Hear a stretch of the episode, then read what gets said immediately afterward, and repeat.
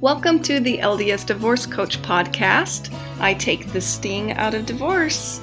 This is your host, Emily Sanchez. Hello, hello. How are you?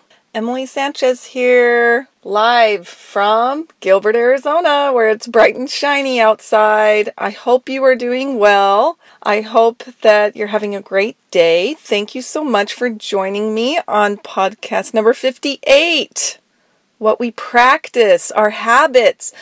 Okay, folks, so this is part of my action model. This is the second step. If you haven't listened to podcast number 56, then I highly encourage you to do so. In fact, you can finish listening to this one. Okay, I'll let you. You can finish listening, but it will make more sense if you go through and have an understanding of my basic model my previous podcast was on pleasure versus pain, the why, why we do the things we do. And that's the first step of my model. The second step is the why turns into the what, what we practice. Okay. So that's today. That's our habits. That's our rituals, what we practice. And eventually that becomes the person that we are. So, practice is so, so important. This is truly where the power is in realizing the goals and realizing the person that we want to become. Before I dive into it, you know, when I was editing my last podcast, I thought everything I was saying was basically saying yes to whatever goal you wanted to do, right? But if you do a true spiritual pleasure and pain index type evaluation, there's times when it's going to be a no. There's times when that's the best choice. There's times when it will be, hey, that's actually too much pain, too much time away from my family, too much time that it would be exhilarating, but would eventually cause me a little bit more pain than, than the pleasure side of it. So I just wanted to touch on that, you guys, that that sometimes, or it might just not be the right time for you in your life to do maybe something you were thinking about. So truly have an honest evaluation with yourself. Get the reasons written down, derive them into a symbol, or if you just want to look at your reasons, that's what I talked about last time. We want those posted and up.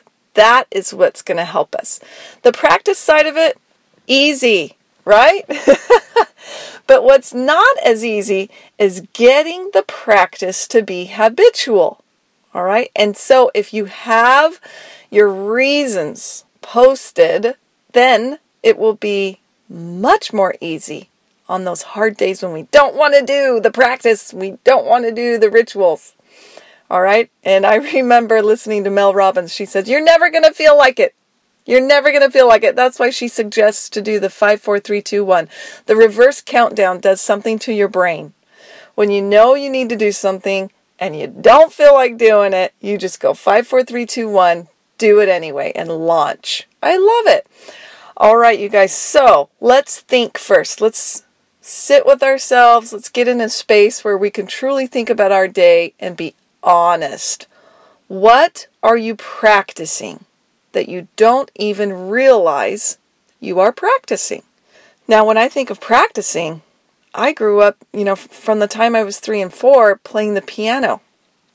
So I practiced the piano a lot. And in college, it wasn't until college that I had a professor who told me perfect practicing equals perfect performing, perfect playing. And I was like, what? Holy cow, dude. Like, you think that I could practice perfectly? That's where we're supposed to make mistakes. But basically, just what he's saying is, you know, you play how you practice. You are how you practice. You know, the things you do is who basically the outcome. That's all he means. So I want you to think about what you do in your day because I want you to bring from the subconscious into the conscious right now what you do. So let's start when you wake up. Are you practicing being happy right when you wake up? Are you practicing rush and impatience with your kids, getting them off to school? Are you practicing singing in the shower and being happy and positive before you get out to work? Are you practicing yoga? What about prayer, meditation? Are you practicing podcast listening? Yes, yay! Self improvement, I love it. Or entertainment, right? Are you practicing any type of scripture study? How about an exercise routine? Are you practicing reaching out to that friend that might need to hear from you? Or are you practicing withdrawing from friends? Are you practicing yelling at your kids? Are you, you know, the sad thing on that, when I think of perfect practicing, am I practicing that perfectly? Ooh, I hope I'm really imperfect at yelling at my kids. Are you practicing at binge watching Netflix or Amazon Prime, a show called Poldark? Okay, sorry, that was just my plug. That's what happened to me. So these are habitual practices. They're in the part of the brain that you don't have to even think about. It's second nature. It's what we do. And because of those little practices that we engage in every day, we have consistent behavior. It is who we are. It has become who we have become.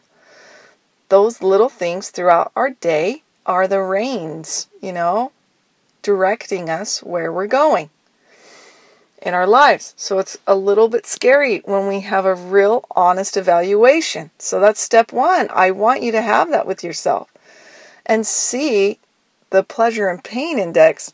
That's where we can think of okay, what do we want to switch? What practices do we want to implement? But we got to get that why, remember, or the practices will just fall off the wayside because we do not want to just rely on willpower. We want to rely on our true person of who we want to become. We want to rely on those amazing reasons why. All right? So we have these practices that we engage in each and every day who make us who we are. And we want to now, now that they're out of our subconscious, we want to have some sort of control because we know that's where the power is. So remember in podcast 56, when I introduced the model, I just spoke a tiny bit about this. Now, decision making is in the di- a different part of the brain called the frontal cortex than habit and habitual behavior, things like that. So, habit is in the basal ganglia. That's like right smack dab in the middle of the brain. And it's basically where your habits and your behaviors reside. This is where everything is second nature. It's the riding bikes of our lives, right? It's the driving. We don't have to think about it anymore. Have you ever, sadly, I do this when I drive, but get someplace and you're like, how did I get there? What happened in the last five minutes? Okay, that's your autopilot. That's the basal ganglia, where we don't even know sometimes what we're doing. Scary. But we want to be able to take the decision making you know, from the frontal cortex, make a decision, and then take that and transfer that right into the basal ganglia part of our brain so that it becomes second nature. So, what does that mean? How many days do I actually have to make a conscious decision before it becomes unconscious? Well, guys, I hate to break it to you, but the last the last statistic I looked at was about 66 days. So it takes that long to form a habit that we don't have to think about. But with our reasons why, we can do it without it feeling like it's so hard. But it's actually a pleasure. So we know that this is the easy part. And what do I mean by easy? Okay. What, what do I mean by defining our practice? Okay, so the harder part was doing that pleasure and pain index and getting the reasons. Once we have that, so let's take exercise for example, because it's just easy, you guys. So you take that. There are millions of programs now. We know what to do. All right?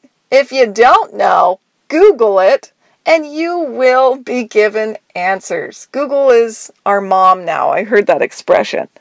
Sadly, Google has all the answers, right? What if better co parenting? I, I mention that a lot just because I'm a divorce coach and that's what I see. I see miscommunication, I see hurt feelings, I see trauma around talking to exes and triggers. And so I'm going to bring that up, you guys. So, what about better communication with our co parent? Let's say that is something that we've done the pleasure and pain index on and we have beautiful reasons. What now? What are the little things that we can do each day? Well, guess what? You can Google that too and get answers. But you know what the answers are. If you don't, call me. I'll give you some tips about how to effectively communicate. And you put that into your little rituals that you want to have. Rituals are the power, consistent rituals. So we have to write, you can write them down, but guess what? The reason I say we don't even have to post those, you know, up somewhere, it's because we know them. Maybe you can post them for a week. But you guys, we know them.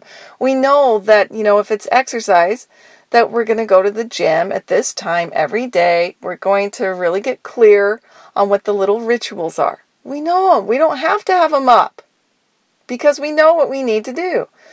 Maybe you found a, a program, a eating program. So you know what you got to do. You've just got to do it. But the reasons are more important.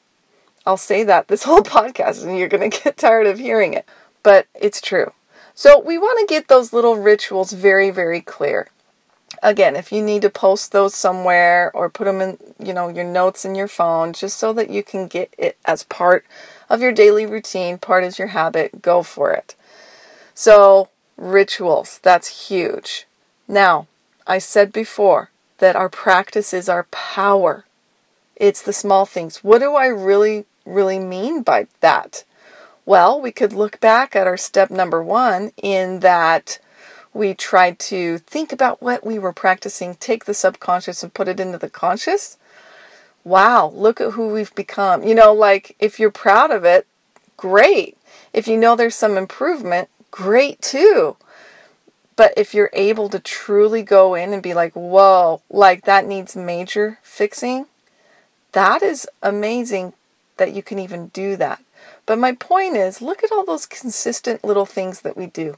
Don't they have so much power to shape us into who we've become? It's really, really cool to look at. You know, there's a scripture, Alma 37, verse 6, that says, By small and simple things great things are brought to pass. And Alma even says, You might suppose that this is foolishness in me, but by small and simple things, great things are brought to pass. Interesting that he would say that, you know, he's like, This, you might think this is foolish, but this is where the power lies.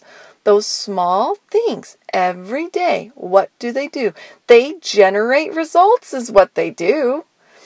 Now, I don't know if you guys remember, but um, Elder Uchtdorf gave a talk a few years ago. Now, he's a pilot. So he talked about if his navigation system is off by even one degree, just a tiny bit, how much that affects where the plane goes, right? Now, what if we can just shift one degree into the right course for us? It's a huge result. The product is amazing when we do those small and consistent things. So there's power in it. If it's exercise, you've got a plan for it. Set your shoes out. I say that a lot. Set your clothes out. Prepare. Prepare your mind for the habit. Prepare your mind the night before for, hey, guess what? Tomorrow I'm going to have a conversation. I'm going to text this and it's going to be effortless because of my reasons and it's going to help my daughter. You know, whatever you got to do to wrap your mind about the habits of it so you can put it into this small, continuous, easy. That's another thing that the small and simple things do. is that you don't have to freak out about the huge end result. You just plug along. You know, if you got 50 pounds to go, you're not thinking, what can I do to lose 50 pounds in a day? No, you're just going to go week by week, day by day, hour by hour, loving it, living it, because you have those reasons. All right? It's the small and simple things that bring the power. Another point that I want to make is know yourself. You know what works for you and you know what hasn't in the past. So let me give you an example. For me, I do about 50 50 as far as my exercise goes in the fact that I need a buddy. I need group fitness. I cannot do it on my own. I'm not very intrinsically motivated there. So if I have a goal in that fitness category, then to actualize my goal, I'm going to make sure that I go to group fitness classes because I know myself and I know I will not do it on my own. But maybe Tuesday and Thursday, I will do it on my own or something different. Or maybe you know that you can't get up that early. You've tried it before and it's terrible and it hurts you and it gives you pain. It's that pain index. So you're going to do the things you know you can be successful in. What about if this is a, a goal surrounding a new business? Or your current business and you know you're just terrible at marketing. Maybe you're terrible at social media. So, what are you going to do? Know yourself, know your strengths, know your weaknesses. You're going to, you know, hire someone to help you, or you're going to learn about it and search it and research it. You know, we just need to remember that we don't have to go out and be an NBA basketball player when we're no good at basketball. You know, when you're just good enough for maybe rec league.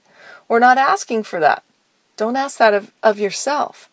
And there's some beautiful scriptures too that go along with with not running faster than you have strength too. You know, there's Mosiah chapter 4 verse 26. He talks about do not run faster than you have strength. And then the interesting thing is, and I've never really correlated it before, but as I was reading this, it kind of just hit me. In verse 30 of the same chapter, how do we not run faster than we have strength? We get all excited, we have our reasons, and we want to go, go, go, go, right? I do this a lot, and I go full force, and I do too much, and then I have kind of this bounce back of not wanting to continue because I've run too fast, faster than I had strength. So he says in the very last verse, we have to watch ourselves and our thoughts and our deeds and our actions. Interesting. Are not our thoughts and our deeds, you know, and our, or it's thoughts, words, actions. I don't have it memorized, you guys. But are not those things our habits? Are not those things our practice? He says we have to watch them and, of course, incorporate the Lord. So, a big, big point is to know yourself, what your talents are, and where you need help. If you need, you know, a personal trainer, go get one. If you want the biggest results, go get one. Someone that you have seen has had the biggest results. If you need help with your finances, go to a financial planner who has had the results in their own life. If you need a coach to get over this divorce stuff, go to someone who has seen results in their life. If you need a therapist to get over depression, go to them.